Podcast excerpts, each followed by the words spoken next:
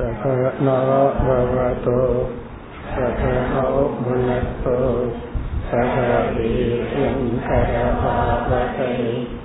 तेजस्विनावधीतमस्तु मा विद्विषावहैः ॐ शान्ति शान्ति शान्तिः पदिमून्रावद् श्लोकम् यथा पुष्करपर्णेऽस्मिन्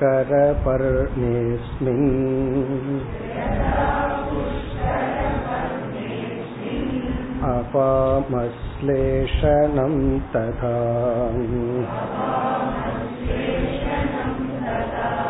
वेदनात् ऊर्ध्वमागामि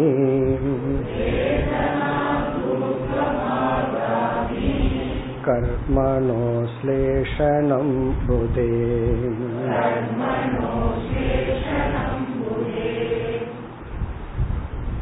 ஆத்ம ஞானத்தை அடைந்து அதில் நிஷ்டை அடைந்தவனுடைய மனம் எப்படி இருக்கும் மோக்ஷத்தை அடைந்தவனுடைய மனம் எப்படி இருக்கும் இதை சாஸ்திரங்களில் பல கோணங்களில் விளக்கப்படுகிறது.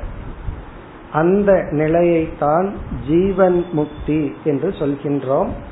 அந்த ஜீவன் முக்தியை தான் இந்த அத்தியாயத்தில் வித்யாரண்யர் விளக்கிக் கொண்டு வருகின்றார். அதை இப்படித்தான் என்று உண்மையில் விளக்க முடியாது.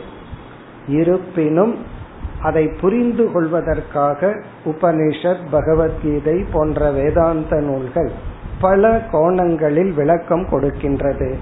இந்த விளக்கங்களை எல்லாம் நாம் கவனமாக கேட்க வேண்டும் என்று மீண்டும் மீண்டும் எச்சரிக்கையுடன் இதை நாம் பார்த்து கொண்டு வருகின்றோம். இதை படித்த உடனே எனக்கு இப்பொழுது இந்த மனநிலை இல்லையே என்று எங்க கூட இதுதான் நம்முடைய இறுதி லட்சியம். நம்ம மனித வாழ்க்கையில அடைய வேண்டிய ஃபைனல் கோலே இதுதான். அதனால உடனடியா எனக்கு இது வேணும்னு நினைக்க வேண்டாம். இதை நோக்கி நம்முடைய பயணம் இருக்க வேண்டும். எது ஜீவன் முக்தி? ஒரே ஒரு சொல்லில் சொல்ல வேண்டுமென்றால் திருப்தி அல்லது மன நிறைவு. இனி ஒரு சொல் விளக்கத்துடன் சொல்ல வேண்டும் என்றால் நிபந்தனையற்ற மன நிறைவு. மன நிறைவுங்கிறது நமக்கு வந்து வந்து போகுது. நிபந்தனையுடன் வருகிறது. இது இப்படி இருந்தா நல்லா இருக்கு.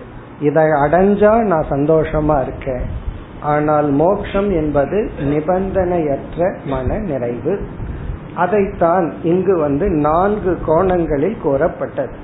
துக்க அபாவம் துயரம் இன்மை காம ஆப்திகி அடைய வேண்டியதை அடைதல் ஆசையை பூர்த்தி செய்தல் இப்படியெல்லாம். இதுல நம்ம வந்து துக்க நிவிருத்திய பார்த்து கொண்டு இருக்கின்றோம் ஞானம் வித்யானந்தக அல்லது ஆத்மானந்தம் அல்லது மோக்ஷம் என்பது மனதில் உள்ள துயரத்தை முழுமையாக நீக்குதல். நம்முடைய மனதிற்கு அதுவே தன்னை துயரப்படுத்தும் தன்மை கொண்டது. நமக்கு துயரம் வேணும் அப்படின்னா யாருகிட்டையும் போக வேண்டாம். நம்ம இடத்துல ரூமை லாக் பண்ணி உட்கார்ந்தா அது போதும். நம்ம மனசே நமக்கு கொடுக்க வேண்டிய கஷ்டத்தை கொடுத்துரும். இப்ப நம்முடைய மனதே நம்மை துயரப்படுத்தும் தன்மை உடையது என்றால் அதே நம்ம மனதிற்கு நம்மை ஆறுதல் படுத்தும் தன்மையும் இருக்கின்றது. நம்ம சந்தோஷப்படுத்துற தன்மையும் அதே மனசுக்கு இருக்கு. பகவான் நம்ம மனதை வந்து ரெண்டு எக்ஸ்ட்ரீம் எமோஷன் உடன் இருப்பதாக படைச்சிருக்கார். இன்பம்னா துன்பம் சந்தோஷம்னா நிறைவின்மை கோபம் அப்படின்னா சாந்தம். அப்படி மனதுக்கு வந்து இரண்டு ஆப்போசிட் எமோஷன் இருக்கு. ஒரே டைம்ல வெளிப்படாதே தவிர நேரம் மாறி மாறி வெளிப்படும். அப்படி நம்மை நாம் சம்சாரப்படுத்திக் கொள்கின்ற தன்மை மனதிற்கு உண்டு. அதன் அதற்கு காரணம் அறியாமை இயலாமை. அதே மனசுக்கு நமக்கு சந்தோஷத்தை கொடுக்கிற தன்மையும் உண்டு. அது ஞானத்தினாலும் ஞான நிஷ்டையினாலும். அதுல வந்து வித்யாரண்யர் முதல்ல இந்த துயரத்தை இரண்டா பிரிச்சார். ஆமுஷ்மிகம் ஐஹிகம் அப்படின்னு சொல்லி. ஐஹிகம்னா இப்பொழுது வாழ்ந்து கொண்டிருக்கும் பொழுதே துயரப்பட்டு கொண்டிருத்த. மற்றவர்களுடைய சொல்லால் நம்ம மனசுல இருக்கிற கோபத்தால பொறாமையினால துயரப்படுதல் அது இல்லை என்று கூறி ஆமுஷ்மிகம் என்றால் பாப புண்ணியத்தை நினைத்து துயரப்படுதல். நமக்கு வந்து பக்குவம் வந்தவுடன் அகிம்சையினுடைய பண்பெல்லாம் தெரிஞ்சவுடன் நான் எவ்வளவோ பேர்த்த துயரப்படுத்திட்டேன். நான் பாபம் செய்து விட்டேன். எத்தனையோ புண்ணியம் செய்யாம போயிட்டேன். இப்படியெல்லாம் நினைச்சு துயரப்படுதல். அதனுடைய எக்ஸ்டென்ஷன் அதனுடைய தொடர்ச்சி என்னவென்றால் இறந்ததற்கு பிறகும் என்னுடைய கர்ம வினை என்னை விடாது. அது விடு அது விட்டு போனாலும் இவருக்கு நம்பிக்கை இருக்காது. நான் செஞ்ச பாவம் கண்டிப்பா என்ன விடாது. அப்ப தன் பாபத்தின் மீது ஒரு பயம். புண்ணியம் இல்லையே என்று ஒரு பயம். அதைத்தான் விளக்கி கொண்டு வருகின்றார். சென்ற வகுப்புல நம்ம பார்த்தோம் சாஸ்திரம் ஒரு ஜீவனுக்கு மூன்று விதமான கர்ம பலனை பேசுகின்றது. ஏற்கனவே நம்ம சம்பாரிச்சு வச்சிருக்கிற பாப புண்ணியங்கள் கூட்டங்களை வந்து சஞ்சித கர்ம என்றும் அதிலிருந்து ஒரு பாப புண்ணிய கூட்டம் வெளிப்படுகிறது. அது இந்த சூழ்நிலை உடல் இவைகளை எல்லாம் கொடுத்து நம்மை உயிர் வாழ வைக்கின்றது. அது பிராரப்த கர்ம என்றும் நாம இந்த கர்ம வினையை அனுபவிச்சிட்டு இருக்கும் பொழுதே புதிதாக பாப புண்ணியத்தை சேர்த்திக் கொள்கின்றோம். அது ஆகாமி கர்ம என்றும் அழைக்கப்படுகிறது. இப்ப இந்த ஸ்லோகங்களில் இந்த ஞானம் மூன்று விதமான கர்மத்தையும் அழித்து விடுகிறது. சில இடங்கள்ல பிராரப்தத்தை விட்டுவிட்டு மீதி இரண்டு கர்மத்தையும் அழித்து விடுகிறது. அதனாலதான் ஞானத்திற்கு பிறகு நாம் உயிர் வாழ்கின்றோம் என பிராரப்தம் விடப்படுகிறது. சில இடங்கள்ல இல்ல பிராரப்தமும் ஞானிக்கு கிடையாதுதான். மற்றவங்க ஒரு கேள்வி கேட்கறாங்க ஞானி ஏன் உயிரோடு இருக்கான்னு? அவனுக்காக பிராரப்தம் இருக்கிறதாக சொல்கிறோம். அப்படி ஒரு பதிலும் உண்டு. நம்ம சென்ற வகுப்புல பார்த்தோம் ஒவ்வொரு கர்மம் நாசத்துக்கு சாஸ்திரத்துல ஸ்டாண்டர்டா சில எக்ஸாம்பிள்ஸ் இருக்குன்னு பார்த்தோம். ஆகாமி கர்ம வராதுங்கிறதுக்கு தாமரை இலை தண்ணீர் போல. அதுதான் உதாகரணம். தாமரைக்குள்ள தண்ணீர் இருந்தாலும் அந்த தண்ணீரினால் தாமரை அழிவதில்லை. அதுபோல நம்ம விவகாரத்தில் இருந்தாலும் கர்மத்தில் இருந்தாலும் நாம் செய்கின் செயலினுடைய புதிய பாப புண்ணியங்கள் அது வந்தாலும் நம்மை தொடாது. அதுக்குத்தான் இந்த பதி மூன்றாவது ஸ்லோகத்தில் உதாகரணம் சொல்லப்படுகிறது. இந்த ஸ்லோகத்திற்குள் யதா புஷ்கர பர்ணே. பர்ணம்னா இலை புஷ்கர பர்ணம்னா தாமரை இலையில் அஸ்மின் அபாம் அஸ்லேஷனம் நீரினுடைய தாக்குதல் இல்லை. அஸ்லேஷனம்னா அதுல இருந்தும் ஒட்டாமல் இருக்கின்றது. ஸ்லேஷகன ஒட்டி கொள்ளுதல் அதுல பட்டும் படாமல் இருப்பது. அதுக்குள்ள இருக்கிறோம். ஆனாலும் அதற்குள்ள இல்லை. அந்த நீர் வந்து தாமரை இலையை ஒன்றும் செய்வதில்லை. அதுபோல இரண்டாவது வரியில் ததா. வேதனாத் ஊர்துவம்.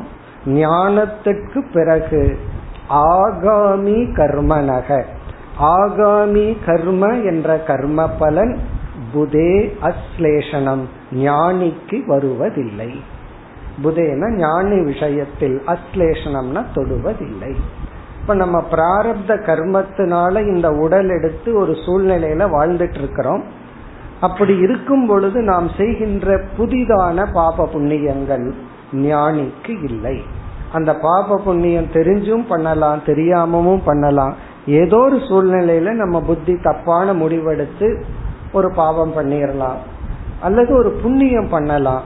இந்த இரண்டும் ஞானிக்கு இல்லை.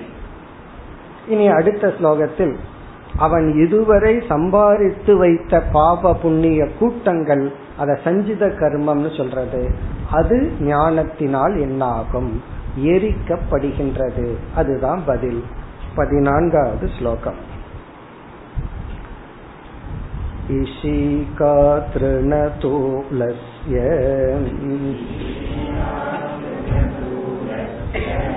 वह्निदाह क्षणात् यथा।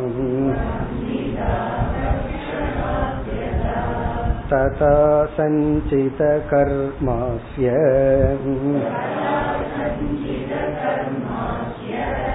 दग्धं भवति वेदनात्।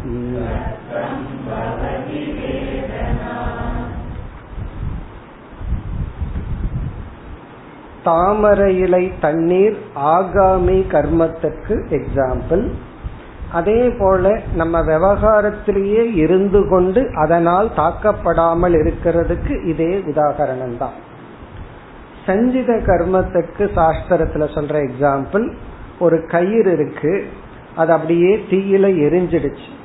பார்த்தா கயிறு மாதிரியே இருக்கு ஆனா அது கட்டுவதற்கு பயன்படாது.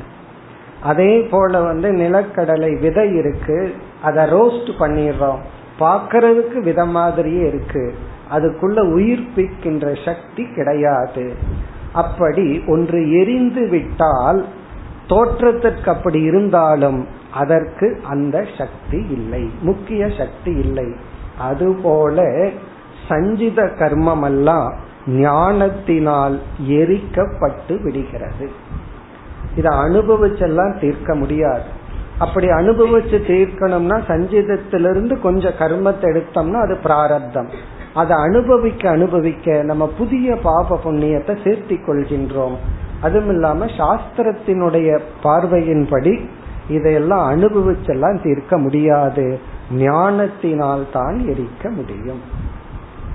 அடுத்த கேள்வி ஞானம் எப்படி அதை எரிக்குது? அதுக்கு ரொம்ப சிம்பிள் பதில் சொல்லணும்னா இப்படி ஒரு கர்மம் இருக்கிறதே சாஸ்திரம் சொல்லித்தான் தெரியும். அதனால எரிக்கிறது சாஸ்திரம் சொல்லி தெரிகிறது அவ்வளவுதான். இல்லைன்னா யாரு சஞ்சிதத்தை பற்றி எல்லாம் யோசிப்பார்கள்? சஞ்சித கர்மம்ங்கிறது சாஸ்திர பிரமாணம். ஞானத்துல எரிக்கப்படுவதுங்கிறது சாஸ்திர பிரமாணம். இருந்தாலும் எனக்கு ஒரு லாஜிக் வேணும் அப்படின்னு புத்தி கேட்டா அதுக்காகத்தான் பின்னாடி வந்த மகான்கள் எல்லாம் ஏதாவது ஒரு லாஜிக் சொல்றது. அது என்ன என்றால் இந்த கர்மம் எல்லாம் கர்த்தாவை சார்ந்துள்ளது. செஞ்சவனுக்கு தான கர்ம. செஞ்சவன் எல்லாம் இந்த அகங்காரம். இந்த அகங்காரம் பொய்யாகிவிட்டால் அகங்காரத்தை சார்ந்துள்ள கர்மமும் பொய்யாகி விடுகின்றது. நம்ம கார்பெட் மேல நின்றுட்டு இருக்கோம் ஒருத்தன் கீழே வந்து அந்த பெட்ஷீட்டை இழுத்தான்னு வச்சுக்கோமே நம்ம என்ன ஆகும் சேர்ந்து விழுவோம். அல்லது ஒரு துணி எரிக்கப்பட்டு விட்டால் துணியினுடைய வர்ணம் கலர் அதுவும் சேர்ந்து எரிந்து விடுகிறது. அதுபோல அகங்காரம் நீக்கப்படும் பொழுது அகங்காரத்தை சார்ந்துள்ள அனைத்து சஞ்சித கர்மமும் அழிந்து விடுகிறது. அதனால என்னன்னா அதை நினைச்சு பயப்பட வேண்டாம். பாவம் பண்ணிட்டனே புண்ணியம் பண்ணலையேன்னு நினைக்க வேண்டாம். இருக்கிற பாவ புண்ணியம் எல்லாம் ஞானத்தினால் அழிந்து விடுகிறது. அதுதான் இங்க சொல்லப்படுகிறது. தூளஸ்ய தூளம் அப்படின்னா பஞ்சு. பஞ்சு போன்ற இஷிகா திருணம் இஷிகான்னா ஒரு வகையான புல். இஷிகா திருணம்னா புல். இஷிகா என்ற பஞ்சு போன்ற மென்மையான ஒரு புல்லானது வன்னி தாகக க்ஷணாத் யதா. நெருப்பினால் ஒரு க்ஷணத்தில் எரிந்து விடுவது போல. வன்னி வன்னினா நெருப்பு தாககன எரித்தல் க்ஷணாத். அது எரியறதுக்கு எவ்வளவு நேரம் ஆகும்னா?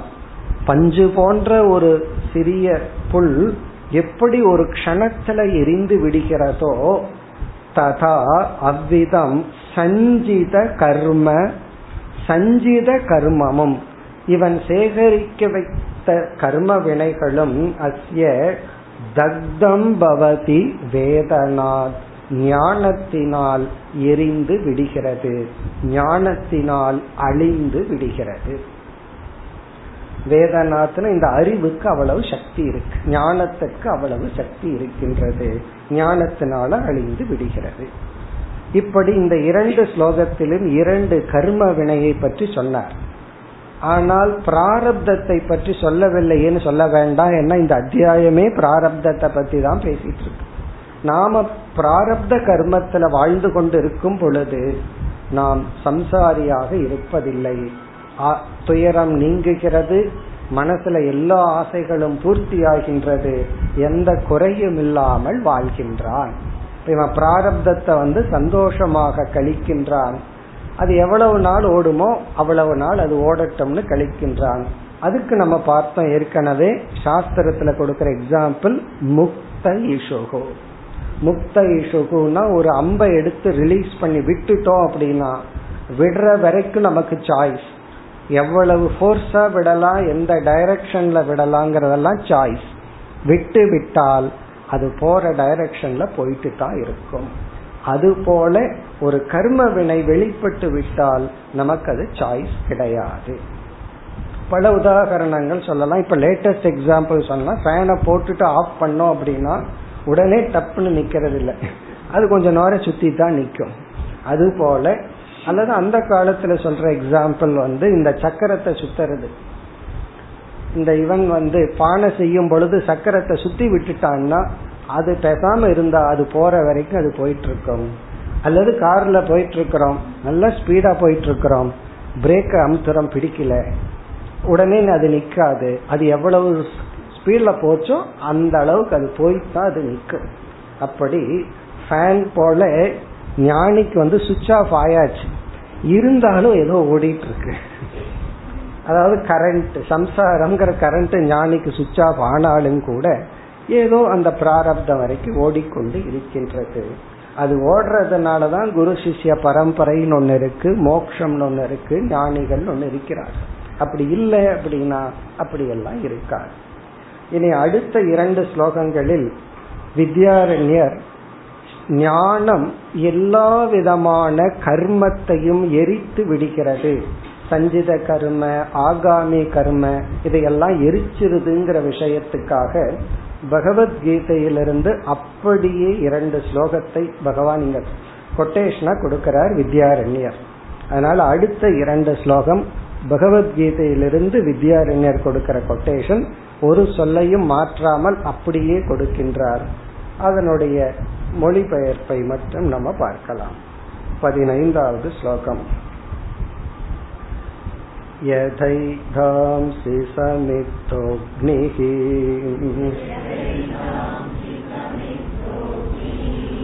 भस्मसात् कुरुतेऽर्जुन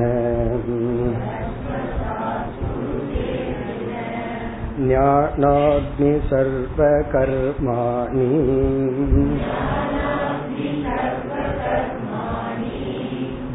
सर्वकर्माणि भस्मसात् कुरुते तथा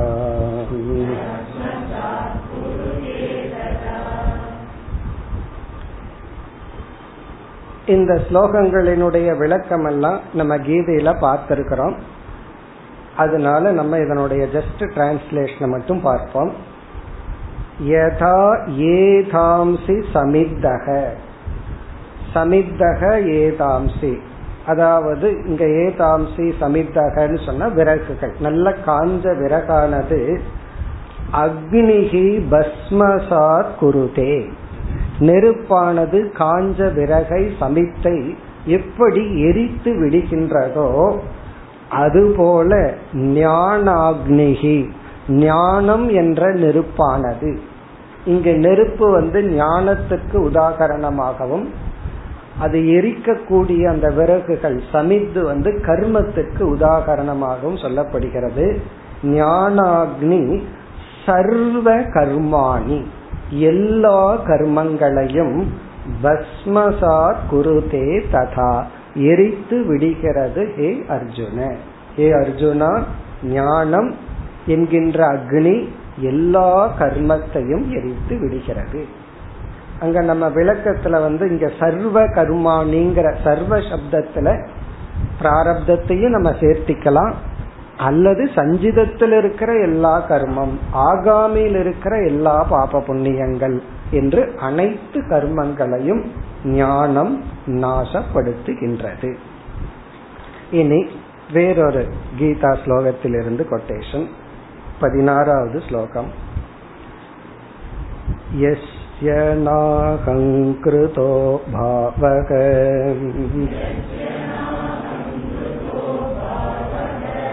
बुद्धिर्यस्य न लिप्यते हत्वापि स इमान् लोकान् न हन्ति न निबध्यते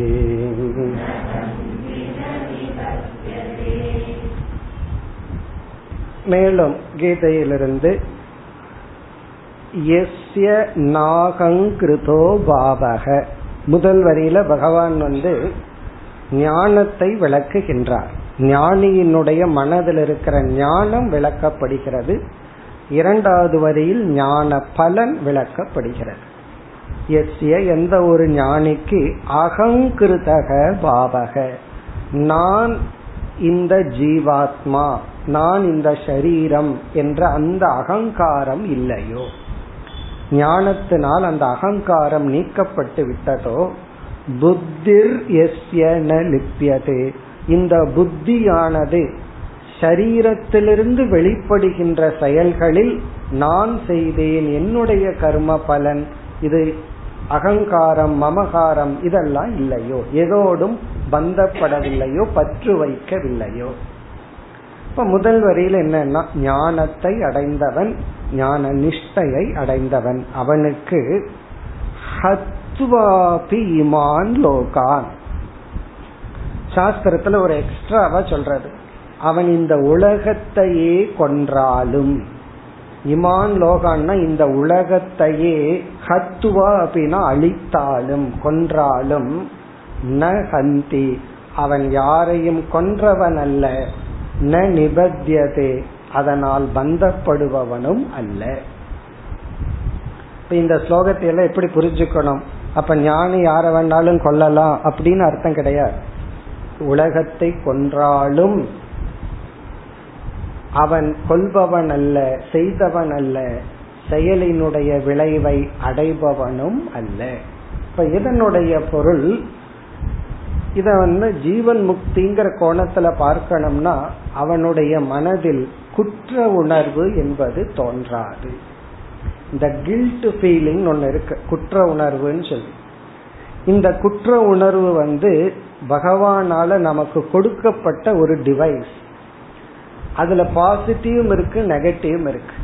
பாசிட்டிவ் என்ன அப்படின்னா ரொம்ப பேர் இன்னைக்கு ஏன் ஜெயிலில் உட்கார்ந்துட்டு இருக்கான் அப்படின்னா அவன் தப்பு செய்யும் போது குற்ற உணர்வு வராததுதான். ஒரு தவறு செய்யும் பொழுது ஒரு அதர்மம் பண்ணும் பொழுது தர்மத்தை மீறி ஒரு செயல் நம்ம செயல் அளவுல பண்ணும் பொழுது மனதில் ஒரு குற்ற உணர்வு வந்தால் அது நம்மை காப்பாற்றும் ஒரு டிவைஸ் அந்த குற்ற உணர்வு நம்ம காப்பாற்றுறது அது செயலளவுக்கு வரும் பொழுது சில சமயம் சில தவறான எண்ணங்கள் மனசுக்குள்ளேயே வந்துட்டு இருக்கும் வந்துட்டு போகட்டும் அதை என்ஜாய் பண்ணிட்டு இருந்தோம்னா அது செயலா வடிவெடுத்துரும். பிறகு என்ன பண்ணணும்? நம்ம மனசே நம்ம அது பெயின் கொடுக்கணும். பாடினாரில் எண்ணாத எண்ணமெல்லாம் எண்ணி எண்ணி ஏழை நெஞ்சம் புண்ணாகி போனதினை போதும் பராபரமே. அதாவது எண்ணாத எண்ணம் எல்லாம்னா எந்தெந்த எண்ணமெல்லாம் எனக்கு வரக்கூடாதோ அப்படி எண்ணங்கள் எல்லாம் எண்ணி எண்ணி என் மனசு புண்ணாயிடுச்சு. இனிமேல் எனக்கு அப்படி எண்ணம் வர வேண்டாம்னு ஒரு தாயுமானவருடைய பாடல். இதனுடைய அர்த்தம் என்ன அப்படின்னா தவறான எண்ணங்கள் தவறான செயல்கள் மனதில் ஒரு குற்ற உணர்வு வந்தா அங்க புண்ணாகி போனதுன்னு சொல்றது குற்ற உணர்வை சொல்ற அந்த எண்ணத்தையே என்ஜாய் பண்ணிட்டு இருக்கிறது வேற. அது போகம் அது சம்சாரம். அத துயரப்படுவதுங்கிறது ஒரு சாதனை. அது வந்து ஒரு ஸ்டேஜ்ல சாதகனுக்கு இருக்க வேண்டிய மனநிலை. ஆனால் பல சமயம் நம்ம பிராக்டிக்கல் லைஃப்ல எது கடமை எது கடமை இல்லைன்னு புரிஞ்சுக்காம சில பேர் அவங்களுக்கு சாதகமா அமையணும்னு கடமை இல்லாதத நம்ம கிட்ட வந்து திணிப்பார்கள். இது உன்னுடைய டியூட்டி செஞ்சுதான் ஆகணும். இதை செய்யாம இப்படி நீ கிளாஸுக்கு போலாம் இப்படி எல்லாம் வேற சொல்லி.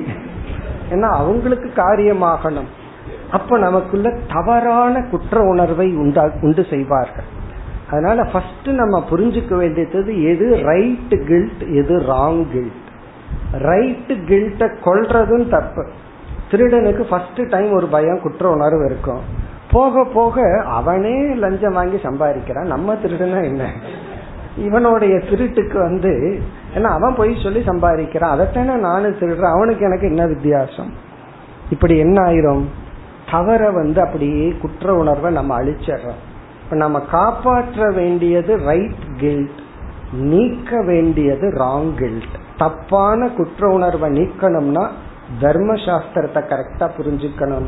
நம்ம அறிவின் மீது நம்ம மீது நமக்கு ஒரு ரெஸ்பெக்ட் வரணும் நான் செய்ய நினைக்கிறது சரிதான்.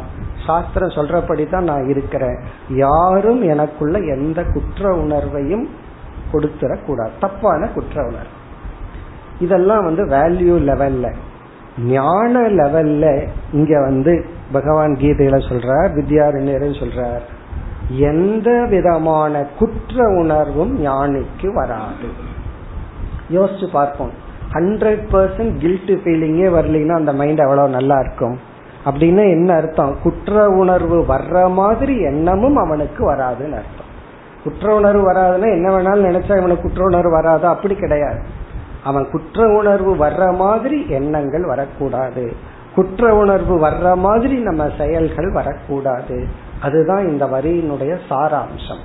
அவன் கொள்வதும் இல்லை அதனால் அதனுடைய பாபமும் இல்லை.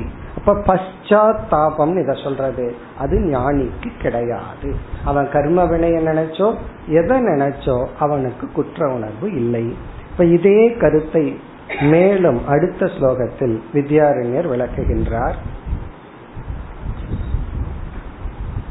மாதா பித்ரோர்வதஸ்தேயம்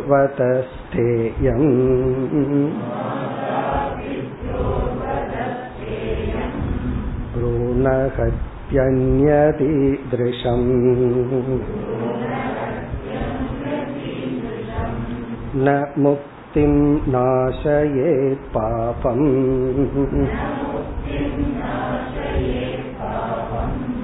मुखकान्तिर्न नश्यति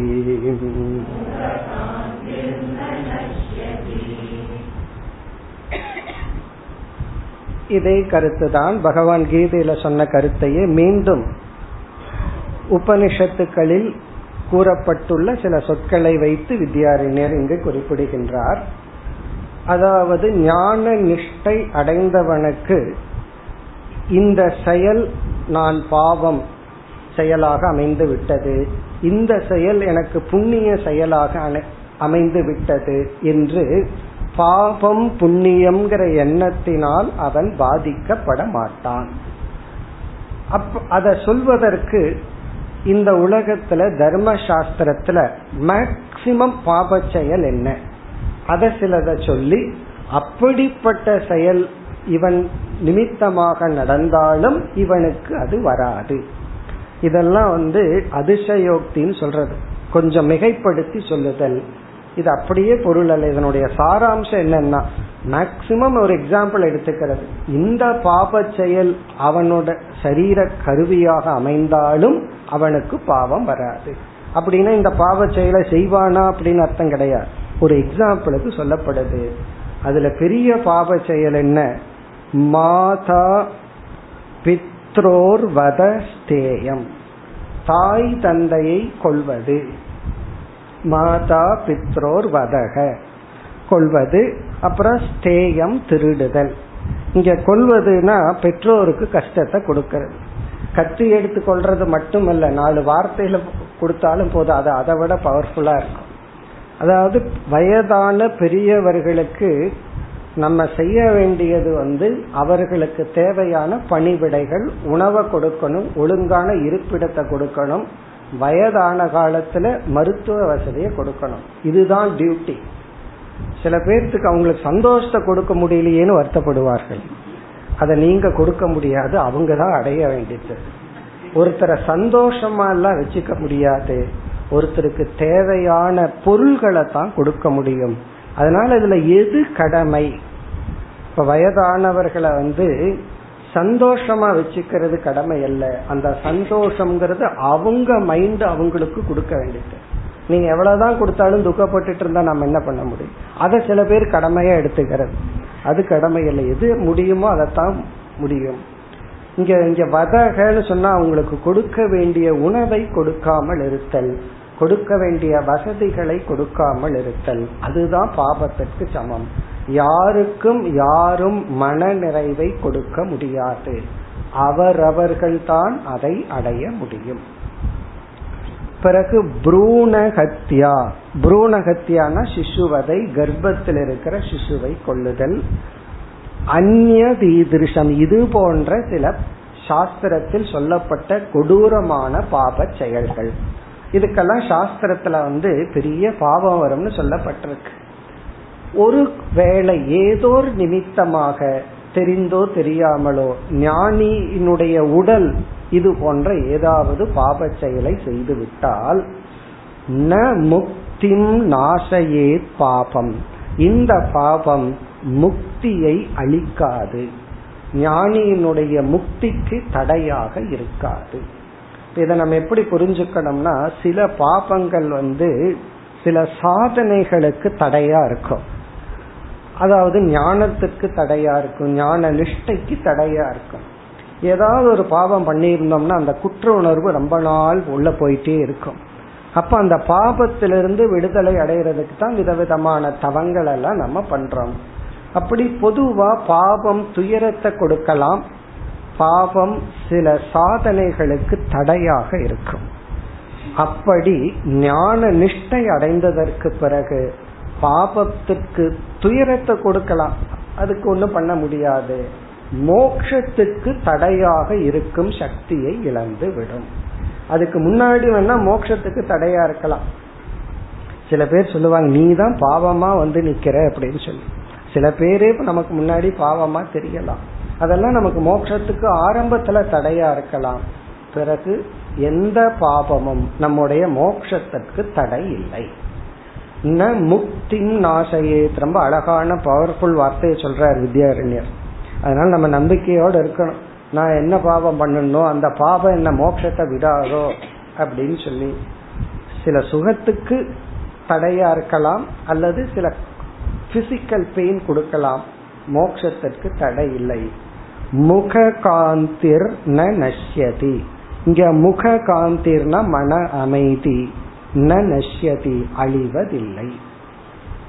முக காந்தினா இந்த மனசு அமைதியா இருந்தா முகத்துல ஒரு அமைதி வெளிப்படும் அல்லவா? அந்த அமைதியா அமைதியை இந்த எந்த பாபமும் ஞானிக்கு தடையாக இருக்காது. இதனுடைய சாராம்சம் என்ன? பாப புண்ணியத்தை நினைச்சு பயந்துக்க வேண்டாம். ஆனால் ஆரம்பத்துல பயந்துக்கணும். ஆரம்பத்துல வந்து பாப புண்ணியத்தை நினைச்சு பயந்தா தான் நம்ம ஒழுங்கா வாழுவோம். இல்லைன்னா ஈஸியா தர்மத்தை காம்ப்ரமைஸ் பண்ணிட்டு போயிடுவோம். ஞான நிஷ்டை வரும் பொழுது அதை கண்டு பயப்பட வேண்டாம். அது ஞானிக்கு வராது. இப்ப இந்த ஸ்லோகத்துடன் நான்கு தலைப்புல முதல் தலைப்பு நிறைவேறுகிறது நிறைவு பெறுகிறது. இந்த அத்தியாயத்துல வந்து மோக்ஷம் அப்படிங்கறத நான்கு டைமென்ஷன்ல வித்யாரண்யர் சொன்னார். முதல்ல துக்க நிவிருத்தி. அதை இரண்டா பிரிச்சு சொன்னார். இகலோக ஆமுஷ்மிக துக்கம். அதெல்லாம் ஞானிக்கு இல்லை. பிறகு அதே மோட்சத்தை அடுத்த டைமென்ஷன்ல என்ன சொன்னார்? காம ஆப்திகி. அவன் அடைய வேண்டிய அனைத்தையும் அடைந்து விடுகின்றான். எல்லா ஆசையையும் அவன் நிறைவேற்றி விடுகின்றான். அது இரண்டாவது. மூன்றாவது வந்து கிருத்த கிருத்தியத்துவம் மனசுல வந்து செய்ய வேண்டித்ததெல்லாம் செய்து முடித்து விட்டேன்னு ஒரு நிறைவு. பிராப்த பிராப்தியாக அடைய வேண்டியதெல்லாம் அடைந்து விட்டேன்னு ஒரு நிறைவு.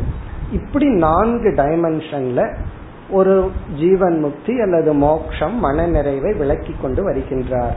இதுல இந்த பதினேழாவது ஸ்லோகத்துடன் துக்க நிவிருத்தி தலைப்பு முடிவடைகிறது. இனி அடுத்த ஸ்லோகத்தில் காம ஆப்திகி அனைத்து ஆசைகளையும் இந்த ஞானி நிறைவேற்றி விட்டான் அது சொல்லப்படுகிறது பதினெட்டாவது ஸ்லோகத்தில் இருந்து दुःखाभाववदेवास्य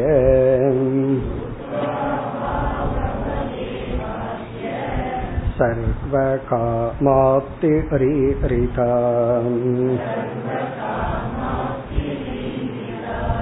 सर्वान् कामानसावाप्त्वा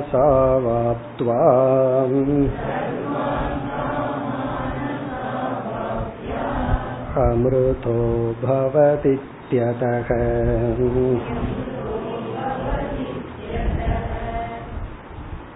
இந்த பதினெட்டாவது ஸ்லோகத்திலிருந்து முப்பத்தி ஏழாவது ஸ்லோகம் வரை காம ஆப்திகி மோக்ஷம் என்பது ஞானி அடைந்தது அனைத்து ஆசைகளையும் நிறைவேற்றி விட்டான். ஆப்தினா அடைதல் காமகன ஆசை. அனைத்து ஆசைகளையும் அவன் நிறைவேற்றி விட்டான். இப்படி சொல்ற இதெல்லாம் என்னன்னா நேரடியா சொல்ல முடியல. மோக்ஷம்னா இதுதான் அதனால உபனிஷத்தை வந்து கஷ்டப்பட்டு சுத்தி வளைச்சு எப்படி இப்படியோ நமக்கு புரிய வைக்க முயற்சி பண்ணுது. அந்த அடிப்படையில இப்ப வந்து அறிமுகப்படுத்துறார். துக்க அபாவது எப்படி மோக்ஷம் என்பது துயரம் இன்மையோ அது போல துக்க அபாவது துக்க அபாவம். மனதில் உள்ள துயரங்கள் எல்லாம் நீக்கப்படுகிறது. என்று மோக்ஷம் விளக்கப்பட்டதோ அதுபோல அஸ்ய இந்த ஞானிக்கு சர்வ காம ஆப்திகி ஈரிதா. ஈரிதான சொல்லப்பட்டுள்ளது விளக்கப்பட்டுள்ளது உபனிஷத்துக்களில். சர்வ காம ஆப்திகி. எல்லா ஆசைகளையும் அவன் பூர்த்தி செய்துள்ளான் என்றும் விளக்கப்பட்டுள்ளது. சர்வ கா சர்வன எல்லா காமன ஆசைகள் மனசுல தோன்ற ஆசைகள் ஆப்தின நிறைவேறி விட்டது. மறுபடியும் ஆசை வராது. அதாவது வேறொரு கோணத்துல சொல்லணும்னா ஞானிக்கு ஆசை வருகின்ற நேரமும் அதை நிறைவேற்றும் நேரமும் சமகாலம். அது ஆசை வந்த உடனே நிறைவேறிடுமா? அப்படின்னு என்ன அர்த்தம்? ஆசை வராதுன்னு அர்த்தம். இல்ல வருதுன்னு சொன்னா வந்த அடுத்த செகண்ட் வர்ற செகண்டும் நிறைவேற செகண்டும் ஒரே டைம் இந்த மாதிரி எல்லாம் சொல்லித்தான் புரிய வைக்க முடியும். அப்படித்தான் இங்க சொல்லப்படுகிறது. சர்வ காம ஆப்திகி ஈரிதா சொல்லப்பட்டுள்ளது. அந்த உபனிஷத் வாக்கியத்தில் அந்த கருத்தை கூறுகிறார். சர்வான் காமான் அசௌ ஆப்துவா.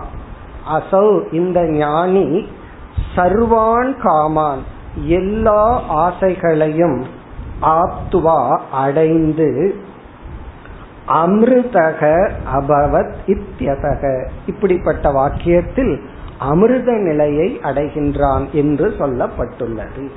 மரணமற்ற பெருநிலையை அவன் அடைகின்றான். அமிர்தக அபவத். அமிர்தக அபவத் அப்படின்னா மரணமற்ற பெருநிலையை அவன் அடைகின்றான். நித்திய முக்தியை அவன் அடைகின்றான். சர்வ காம ஆப்திகி இப்ப இனி வந்து நம்ம முப்பத்தி ஏழாவது ஸ்லோகம் வரைக்கும் ஆல்மோஸ்ட் இந்த அத்தியாயத்துல நம்ம பார்க்கக்கூடிய ஸ்லோகம் வரைக்கும் இதுதான் கருத்து. அதற்கு பிறகு வருகின்ற இரண்டு டாபிக் என்ன பண்றார் வித்யாரண்யர்? தன்னுடைய திருப்தி தீபத்திலிருந்து அந்த ஸ்லோகங்களை அப்படியே எடுத்து போடுறார். அதுலயும் உபதேசம் ஒண்ணு இல்லை. எல்லாம் மனசுக்குள்ள சொல்லிக்கிறது நான் செய்யறதெல்லாம் செஞ்சு முடிச்சுட்டேன் அடைய வேண்டித்ததெல்லாம் அடைந்து விட்டேன் அப்படின்னு சொல்றதுதான். இனி இந்த தலைப்பை விளக்க ஆரம்பிக்கின்றார். எல்லாம் உபனிஷத் மந்திரங்களின் அடிப்படையிலேயே இங்கு வித்யாரண்யர் விளக்கி கொண்டு செல்கின்றார். அடுத்து பத்தொன்பதாவது ஸ்லோகம். ஜக்ஷன் கிரீடன் ரதிம் பிராப்தக.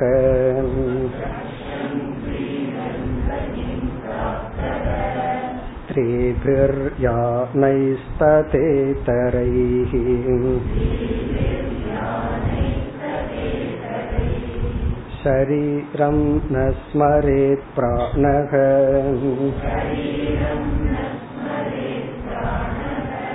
कर्मणा जीवयेतमम्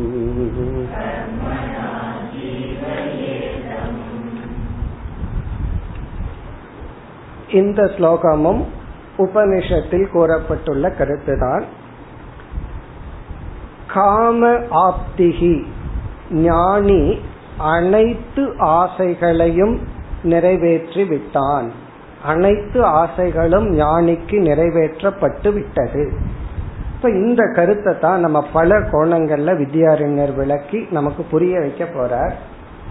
இதை நம்ம எப்படி புரிஞ்சுக்கிறோம்? மிக சுருக்கமா எப்படி புரிஞ்சுக்கணும் என்றால் அவன் மனதில் எந்த விதமான ஆசையும் இல்லை. அதனாலதான் இந்த ஆசைய சாஸ்திரத்துல இரண்டா பிரிக்கப்படுகிறது. ஒன்னு வந்து ஒரு விதமான ஆசை மனசுல தோன்ற ஆசை வந்து பந்தக காமக இனி ஒன்று அபந்தக காமகன்னு சொல்லி. நம்மை பந்தப்படுத்துகின்ற ஆசைகள் நம்மை பந்தப்படுத்தாத ஆசைகள். இப்ப பந்தப்படுத்துற ஆசை என்ன அப்படின்னா எந்த ஒரு ஆசை ரெண்டு விதமா அதையும் பிரிக்கலாம். பந்தப்படுத்துற ஆசையே ரெண்டு டைப் ஒன்று தர்மத்துக்கு முரண்பட்ட ஆசைகள் நம்மை பந்தப்படுத்துகின்ற ஆசைகள். ஒரு ஆசை வருது அது வந்து தர்மத்துக்கு எகெயின்ஸ்டா இருக்கு. அன்எத்திக்கலா இருக்கு. அது நம்ம பந்தப்படுத்துற ஆசை. காரணம் என்ன? அந்த ஆசையை பூர்த்தி பண்ணும் போதே தர்மத்தை காம்ப்ரமைஸ் பண்ணி தானே பூர்த்தி படுத்த முடியும். இனி ஒரு விதமான ஆசைகள் வந்து அது தர்மத்துக்கு உட்பட்டதாகவே இருந்தாலும் இப்ப காலையில காஃபி குடிக்கணுங்கிற ஆசை என்ன அதர்மம்? அது தர்மத்துக்கு உட்பட்டதுதான் இருந்தாலும் அது கிடைக்கவில்லை என்றால் என்னோட மைண்ட் டிஸ்டர்ப் ஆகுது அது இரண்டாவது விதமான ஆசை தர்மத்துக்கு உட்பட்டதா இருந்தாலும் அந்த ஆசை பூர்த்தி அடையவில்லை என்றால் அது சோகமாக கோபமாக இரிட்டேஷனா மாறுதுன்னா அந்த ஆசை நிறைவேறாத பொழுது பயம் கோபம் வெறுப்பு இரிட்டேஷன் இப்படி ஒரு பரிணாமத்தை அடைந்தால் அதெல்லாம் நம்மை பந்தப்படுத்துகின்ற ஆசைகள். அப்ப நம்ம லிஸ்ட் எடுத்து பார்ப்போம். எத்தனை பந்தப்படுத்துற ஆசை இருக்கு? எத்தனை பந்தப்படுத்தாத ஆசை இருக்கு? ஒருத்தர் ஏர்லி மார்னிங் எந்திரிச்சு பால் குடிக்கிற பழக்கம் இருக்குன்னு வச்சுக்கோமே. ஒரு நாள் இல்லை அப்படின்னா அவர் பாட்டு சந்தோஷமா இருந்துருவார். ஆனா அதே இது டீ காஃபி இந்த மாதிரி இருந்தா அதெல்லாம் சரீரத்துக்கு ஒரு அடிக்டிவா இருக்கு. அப்ப என்ன ஆகுது? மைண்ட் டிஸ்டர்ப் ஆகுது. அப்ப எந்த ஆசைகள் வந்து நிறைவேறினா தான் நான் சந்தோஷமா இருப்பேன்னு ஒரு கண்டிஷன் போடுறோமோ அதெல்லாம் பந்தப்படுத்துற ஆசை. இப்ப ஞானிக்கு எல்லா ஆசையும் பூர்த்தியாகி விட்டதுன்னு அர்த்தம் என்னன்னா பந்தப்படுத்துகின்ற ஆசை அவனுக்கு இல்லை. அதர்மமான ஆசைகள் அவனுக்கு இல்லை. அதுதான் அர்த்தம். பிறகு ஞானியினுடைய மனசுலயும் சில ஆசைகள் வருது. இப்ப சங்கரர் வந்து பிரம்மசூத்திரம் பகவத்கீதைக்கெல்லாம் விளக்கம் எழுதணும்னு ஆசை வந்ததுனால தானே எழுதினார்.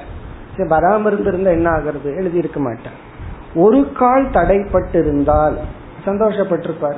மக்களுக்கு பிராரப்தம் இல்லை அப்படின்னு முடிவு பண்ணியிருப்பார்.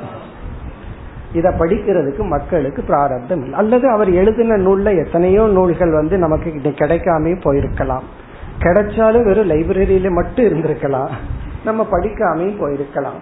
அப்போ ஒரு நல்ல ஆசையே இருந்தாலும் ஏதோ காரணத்துல நிறைவேறலைன்னா என்னை நான் குறை சொல்ல மாட்டேன் சமுதாயத்துக்கு கொடுத்து வைக்கலாம் அவ்வளவுதான். அது அல்லது சமுதாயத்துக்கு தேவை இல்லை. அப்படி எப்படி வேணாலும் தன்னுடைய மன நிறைவு பாதிக்கப்படுவதில்லை. அப்படித்தான் நம்ம புரிஞ்சுக்கணும். இங்க காம ஆப்திங்கிறத ஆப்தினா அடைதல். இனி ஒரு ஆங்கிள் காம நிவிருத்தி இந்த ஆப்திக்கு நிவிருத்தின்னு ஒரு அர்த்தம் இருக்கு. அதாவது என்னைக்குமே அடைதல்ல ஒரு விலகுதல் இருக்கு. இப்ப வீட்டிலிருந்து இங்க வந்து இருக்கேன் அப்படின்னு சொல்லும் போது இங்க அடைஞ்சிருக்கிறோம் வீட்டிலிருந்து விலகி இருக்கோம் நிவிருத்தி. அதே போல இங்கிருந்து வெளியே போறோம் அப்படின்னா இங்க விலகிட்டோம் வீட்டுக்கு போயிட்டோம். அப்போ ஒரு பிராப்தியில ஒரு பேக்ரவுண்ட்ல நிவிருத்தி இருக்கு.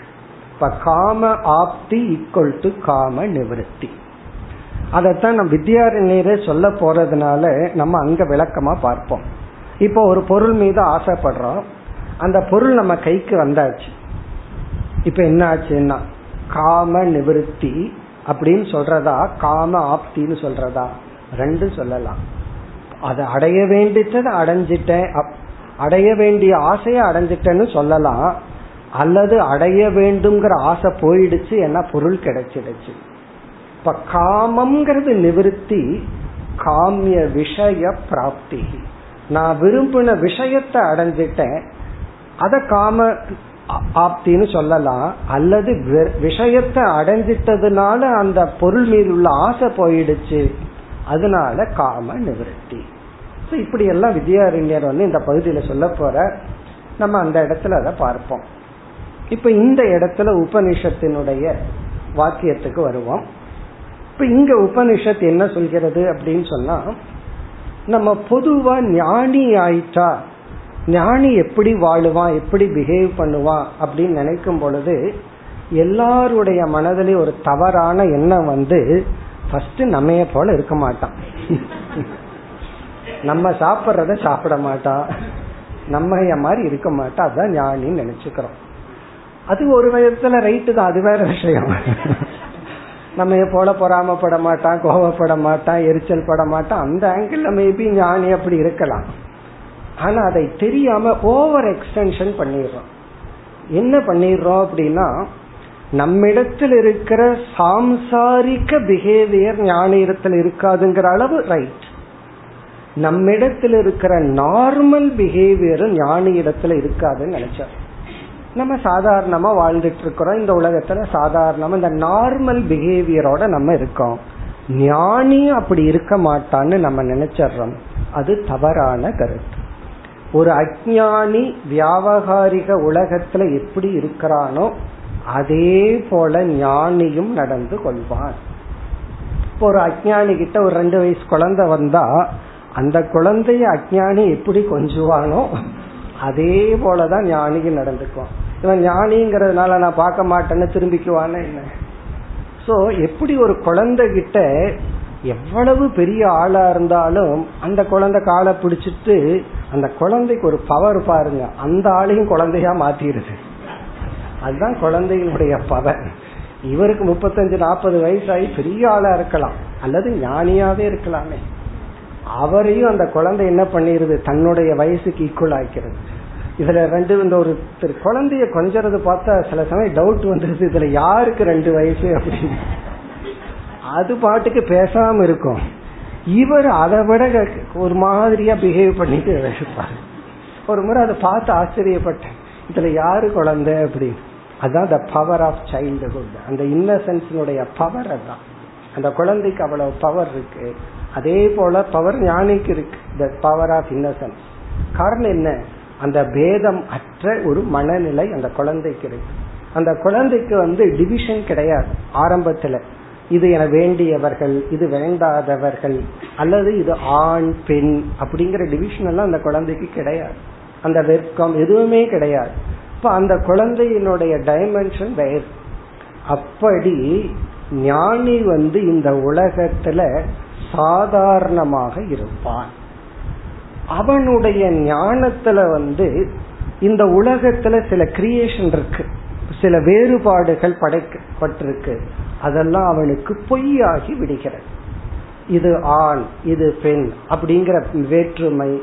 இதெல்லாம் ஒரு டிவிஷன் கிரியேஷன்ல உருவாக்கப்பட்ட ஒரு டிவிஷன் அதையெல்லாம் ஞானி கடந்து விடுகின்றான். அப்ப அவன் எப்படி வாழ்றான்னா அவன் சாதாரண மக்களை போல ஒரு குழந்தையை போல அவன் இந்த உலகத்தில் மகிழ்ந்து வாழ்ந்து கொண்டு இருக்கின்றான் இப்ப ஆரம்ப காலத்துலதான் ஒரு சாதகனுக்கு வந்து சமக தமகங்கிற டிசிப்ளின் எல்லாம். இப்போ ஒரு பொருள் வந்து அது போக பொருள்ங்கிற புத்தி இருக்கிற வரைக்கும் தான் அதுல இருந்து விலகி இருக்கணும். என்னைக்கு அந்த பொருள் வந்து ஈஸ்வரனுடைய படைப்புன்னு வந்துடுச்சுன்னா எந்த பொருள்ல இருந்து நம்ம விளக்குறது இந்த புலால் உணவு சாப்பிட்டு இருக்கிறவங்க அதை விட்டாங்கன்னா கொஞ்ச நாள் இந்த கோழி ஆடையெல்லாம் பார்க்கவே கூடாது. காரணம் என்ன? ஆசை வந்துடும் அதை சாப்பிடாதவனுக்கு அதை பார்த்து என்ன பார்க்காட்டி என்ன? அப்படி சில பேர் ஆட்டை பார்த்தா அப்படியே ஒரு மாதிரி ஆகிடும் இதெல்லாம் யாருக்குன்னா? அது சிட் ஆகிறவனுக்கு தான் அது இல்லாதவனுக்கு அது கிடையாது. அப்படி இது ஆண் சரீரம் இது பெண் சரீரம் இது போக பொருள் அப்படிங்கிற புத்தி இருக்கிற வரைக்கும் தான் அந்த டிவிஷன் இது ஈஸ்வரனுடைய படைப்புங்கிற புத்திக்குள்ள போனவனுக்கு அந்த டிவிஷன் கிடையாது. அதனால இந்த ஸ்லோகத்துல வந்து என்ன சொல்லப்படுதுன்னா அஜானியை போல அல்லது வந்து சாஸ்திரத்துல ஞானிக்கு ரெண்டு எக்ஸாம்பிள் சொல்லுவார்கள். ஒன்னு குழந்தை இனி ஒன்று பைத்தியகாரன் அதாவது உண்மத்தவ ஒரு பைத்தியக்காரனை போல பைத்தியக்காரனை போல அந்த போலங்கிறது முக்கியம் பைத்தியக்காரன் அல்ல. மற்றவங்களுக்கு அவனுக்கு பைத்தியமா தெரியும். பைத்தியக்காரனை போல அல்லது ஒரு குழந்தையை போல அல்லது அஜானியை போல. பல சமயம் அஜானவத் அஜானிவத்துன்னு சொல்லப்பட்டிருக்கு. மற்ற அஜானிகளை போல இவன் இந்த வியாபகாரிக பிரபஞ்சத்தில் சாதாரணமாக இவன் இருந்து கொண்டு இருக்கின்றான் ஒரு குழந்தைய சந்தோஷப்படுத்தணும் அப்படின்னா யூஸ் பண்ண பவுடர் டப்பா போதும். அது பெருசாகத்தான் அதை சந்தோஷப்படுத்துறதுக்கு ரொம்ப செலவு பண்ண எடுத்தது இருக்கு. அப்படி ஞானிய சந்தோஷப்படுத்துறதுக்கு ஒரு மரத்தடி போதும்னு ஒரு ஸ்லோகமே இருக்கு. சும்மா ஒரு மரத்தடியில் உட்காந்து சந்தோஷமா இருப்பான் அப்படி. அப்படி இந்த ஸ்லோகத்தின் சாராம்சம் இவனுக்கு இந்த படைப்பில் இருக்கின்ற மோகத்தை கொடுக்கின்ற வேதங்கள் இல்லை. அதனால் ஒரு குழந்தையை போல் அவன் இந்த உலகத்தில் சாதாரணமாக மகிழ்ந்து வாழ்ந்து கொண்டு இருக்கின்றான் அப்ப அவன் ரொம்ப நார்மலா இருப்பான். அதுதான் சாராம்சம். ஸ்லோகத்துக்குள்ள போனோம்னா ஜக்ஷன். ஜக்ஷன் என்றால் சிரித்து கொண்டு மகிழ்ந்து கொண்டு. ஏன்னா சில பேர் வந்து ஞானி சிரிக்க மாட்டான்னு நினைச்சிட்டு இருக்காங்க. சிரிச்சான்னு ஓ இவனுக்கு ஞானம் இல்ல. ஏன் ஞானி சிரிக்கூடாதுன்னா நான் சிரிக்கிறேன்ல அப்ப நீ சிரிக்கூடாது எப்போ சீரியஸாவே இருக்கணும். அப்படி நினைச்சிட்டு இருக்கிறது. அப்படி இல்ல ஜக்ஷன் அப்படின்னா மகிழ்ந்து கொண்டு கிரீடன் அப்படின்னா விளையாடி கொண்டு. இப்ப ஞானி விளையாடக்கூடாது. இப்படி எல்லாம் சில பேர் நினைப்பார்கள். ஞானி நினைக்கிறானோ இல்லையோ எதை ஞானி பண்ணணும்னு மத்தவங்க முடிவு பண்ணி வச்சிருக்காங்க. அவனுக்கே தெரியாம ஞானி பிஸ்கட் எல்லாம் சாப்பிட மாட்டேன். இப்படி எல்லாம் சில பேர். காரணம் ஒரு நாயும் கூட சாப்பிடுது நானும் சாப்பிடக்கூடாது. ஆனா மக்கள் முடிவு பண்ணி வச்சுக்கிறாங்க. இதெல்லாம் இயற்கையில வர்ற ஒரு விதமா காத்தை தான் அவர் சாப்பிட்டு இருப்பார் இப்படி எல்லாம் ஒரு விதமான இதெல்லாம் ஒரு காலத்துல நான் அப்படி நினைச்சது உண்டு. காத்தை தான் சாப்பிடணும். இதை நம்ம சாப்பிட்டு இருக்கிற வரைக்கும் ஞானி இல்லை. அப்படி ஒரு யாருமே சொல்லி கொடுக்காத நம்ம மனசுல வர்ற சில அறியாமைகள். அதுக்கு தான் சாஸ்திரம் படிக்கணும். இப்ப சாஸ்திரம் அதெல்லாம் தெளிவுபடுத்துகிறது. கிரீடன் விளையாடி கொண்டு ரதிம் பிராப்தக. தனக்குள்ளேயே மகிழ்ந்து கொண்டு. அதாவது வெளியிருக்கிற பொருள்கள் இருந்தா அவன் விளையாடுறான். வெளியே யாருமே இல்லை. அவனுக்கு எந்த மனிதர்கள் இல்லை எந்த பொருள்கள் இல்லைன்னா தனக்குள்ளேயே மகிழ்ந்து கொண்டு பிறகு இவனுக்குள்ள இந்த ஆண் பெண் அப்படிங்கிற பேதம் எல்லாம் இல்ல. ஸ்திரீபிகி யானைகி. யானைகினா வாகனங்கள்ல சில பேர் முடிவு சொல்லுவார்கள் ஞானி எல்லாம் கார்ல போகக்கூடாது நடந்துதான் போகணும். அல்லது பல்லக்கில போகக்கூடாது. யானைக்குன்னா வெஹிக்கிள் அவன் வெஹிக்கிள்ல போலாம். அவனை பொறுத்த வரைக்கும் பூமியே ஒரு வெஹிக்கிள் மாதிரி தன்னை சுத்திட்டு தூக்கிட்டு போயிட்டு இருக்கு இதுல ஒரு வெஹிக்கிள் ஏறக்கூடாது இதெல்லாம் இல்லை. ஆரம்ப காலத்துல சில டிசிப்ளினுக்கு ஓகே இப்ப ஸ்திரீ பிகினா ஆண் பெண்கிற பேதமெல்லாம் அற்றவனாக. அது இரண்டாவது வரையில தெளிவுபடுத்துவார். யானைகி இதரைகி வா. மற்ற இந்த உலக பொருள்களுடன் அவன் சாதாரணமாக மகிழ்ந்து கொண்டு இருப்பான் இப்ப ஞானியினுடைய ஸ்டேட்டஸ் என்ன? ஷரீரம் நஸ்மரேத் இதான் உபனிஷத்தினுடைய அழகான ஒரு வாக்கியம். ஷரீரம் ஸ்மரேத்னா அவனுக்கு ஷரீர அபிமானம் இல்லை. ஷரீரம்னா நான் ஜீவன் நான் இந்த சரீரத்துடன் இருக்கின்றேன் நான் ஆண் அல்லது பெண் நான் இந்த வயதுடன் இருக்கின்றேங்கிற அந்த சரீர அபிமானம் நஸ்மரேத் நஸ்மரேத் அப்படின்னா அதை கடந்தவனாக இருக்கின்றான். இந்த சரீர அபிமானத்தை அவன் தியாகம் செய்தவனாக இருக்கின்றான். அது அவனுக்கு மட்டும்தான் தெரியும். மற்றவங்களுக்கு தெரியாது. ஆனா இந்த உலகத்தோடு இருக்கும் பொழுது உலகத்தோட டிசிப்ளின்ல தான் அவன் வாழ்கின்றான். அப்ப சரீர அபிமானம் இல்லைன்னா அவனுக்கு எதுக்கு ட்ரெஸ் வேணும் அப்படின்னா அவனுக்கு அது தேவையில்லை. ஆனா வாழ்ற சமுதாயம் அங்க லா இருக்கு எத்திக்ஸ் இருக்கு. அதோடு அவன் சேர்ந்து வாழ்கின்றான். சரி இவ்வளவு தூரம் பக்குவம் அடைஞ்சவன் ஏன் உயிரோட தான் அவன் இருக்கணும்? அதற்கு பதில் பிராணக கர்மனா ஜீவையே தமும். இவனுடைய பிராணன் பிராணக உயிரானது அமும். இந்த ஞானியை கர்மனா ஜீவையே பிராரப்த கர்மத்தினால் இவனை வாழ வைத்து கொண்டிருக்கின்றது. இதுலயும் ஒரு ஒரு ஒரு நுண்ணிய கருத்து இருக்கு. இவன் வாழ்றதே பிராரப்த கர்மத்தினாலதான் வாழ்றானா? இந்த பிராக்டிக்கலா சில பேர் சொல்லுவாங்க. சில பேர் இந்த உயிருக்கு ஊசலாடிட்டு இருப்பாங்க. அப்ப என்ன சொல்லுவாங்க தெரியுமா? ஏதோ ஆசை அவனுக்குள்ள உன்ன இருக்கு போக மாட்டேங்குது. அந்த ஆசை தான் பிடிச்சு வச்சிருக்கு அப்படின்னு. சில பேர் வந்து பேரனோட பேத்தியோட கல்யாணத்தை பார்த்துட்டு தான் போகணும்னு வேற முடிவு பண்ணிருப்பாங்க சோ அந்த ஆசை தான் இன்னும் அவரை பிடிச்சு வச்சிருக்கு. அப்படின்னு சொல்லி சொல்லுவார். சில பேர் வந்து அந்த கிராமத்துக்கு வர்ற வரைக்கும் உயிரோடு இருப்பார்கள். கரெக்டா கிராமத்துக்கு வந்த உடனே இறந்து விடுவார்கள். அப்ப என்ன? தந்த மண் வாசனை தான் அவர் உயிரை பிடிச்சு வச்சிருந்தது. அதாவது சாஸ்திரப்படியும் சிலருக்கு ரொம்ப எக்ஸ்ட்ரீம் டிசையர் இருந்துச்சுன்னா இந்த பிராரப்தத்தையே தடை பண்ணி அந்த ஆசை கொஞ்ச நாள் ஜீவித்திருக்க வைக்குமா? அப்படியெல்லாம் சொல்லப்படுகிறது. அப்படி இவனுக்கு உலகத்துல வாழ்றதுக்கு ஆசை இருக்கணுமே. இல்லை. பிறகு ஏன் வாழ்றா? கர்மனா. அவன் வாழ்றதுக்கு காரணம் அவனுடைய பிராரப்த கர்மம் அவனை இன்னும் அவனை வச்சிருக்கு. அந்த கர்மம் முடிஞ்சவுடன் அவன் சரீரத்திலிருந்து விடுதலை அடைவான்.